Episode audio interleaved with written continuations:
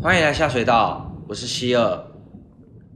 上次我们介绍男多女少的安纳塔安岛事件，严重的性别失衡所造成的后果。如果还没有看过的朋友，可以点右上方的链接观看哦。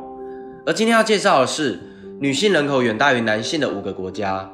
如果你对这个内容也有兴趣，请在影片右下方按下订阅按钮。未来我一定会做出更多让你喜欢的影片。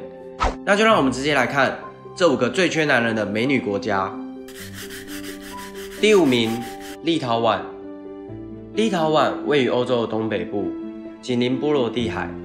这里不止风景美，人更美。这个国家的人口数为两百八十万人，男女比例为八十八比一百。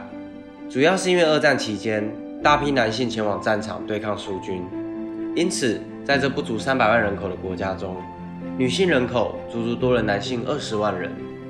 立陶宛的女性不只拥有漂亮的脸蛋，还有强大的运动基因，非常热爱运动，时常可以在球场上看到年轻又有活力的啦啦队。立陶宛自1992年脱离苏联掌控后，宣布独立，至今人口一直呈现负成长，且还有下降的趋势。光这三十年来，就少了一百多万的人口。第四名，白俄罗斯。白俄罗斯是位于东欧内陆的一个小国，人口约为一千万人，男女比例为八十八比一百。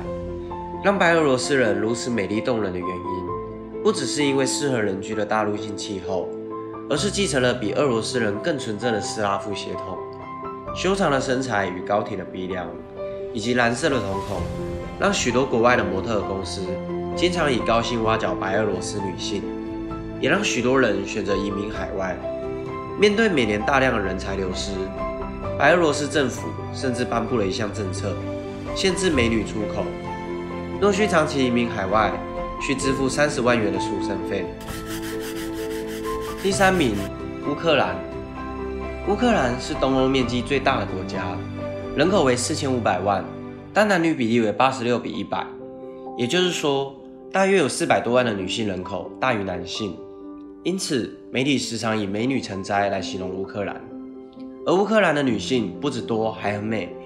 几年前刚上任的检察长娜塔莉亚就被称为最美检察长。主要原因是因为高纬度国家，冬长夏短，紫外线较弱，因此乌克兰人的皮肤都非常白皙。其次，则是因为乌克兰位于欧亚大陆交界，过去曾被成吉思汗率领的蒙古大军统治。有着欧亚混血血统，而且乌克兰的女性非常注重打扮，如果没有化妆是不会出门的。这也就是为什么乌克兰女性从上到下都如此美丽动人。而台湾知名模特瑞莎也拥有乌克兰血统。战后的乌克兰原本有很好的工业基础，但因为苏联政府腐败的统治下，现今成为欧洲最贫穷的国家之一。而中国是乌克兰最大的贸易伙伴。可以说是乌克兰的经济支柱，因此许多乌克兰女性非常喜欢中国人，甚至为此学习中文，希望能嫁到中国，也就诞生了婚姻中介这个职业。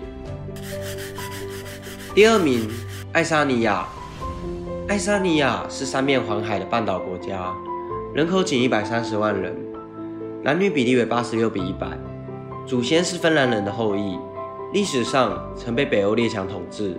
也曾在二战初期被苏联并吞，长期处于战争的情况下，成为男女比例失衡的原因。而爱沙尼亚的土地有一半都被森林覆盖，是全世界空气品质最好的地方。也因为这良好的环境，让爱沙尼亚人拥有优良的基因。走在街上，美女如云，个个都身材高挑，皮肤白皙。第一名，拉脱维亚。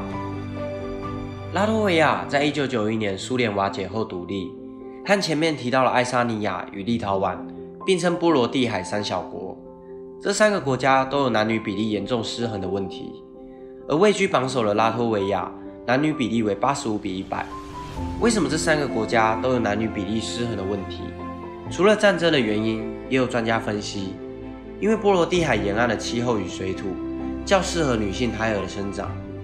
且男性平均寿命较短，但也因为气候宜人，孕育出了许多身材高挑、金发碧眼的拉脱维亚美女。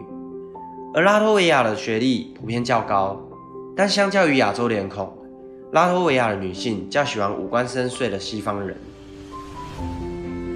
以上就是全球排名前五大男女比例失衡的国家。其实后面还有排名第六的战斗民族俄罗斯，女性人口多了男性高达一千万人，但因为影片长度的关系就没有列入影片中了。如果你还想看更多世界奇闻、未解悬案、都市传说的影片，那就一定要订阅下水道先生。只要有你的支持，我就会持续做出更多更好的影片。也欢迎大家在下方留言评论。我是希尔，我们下次见。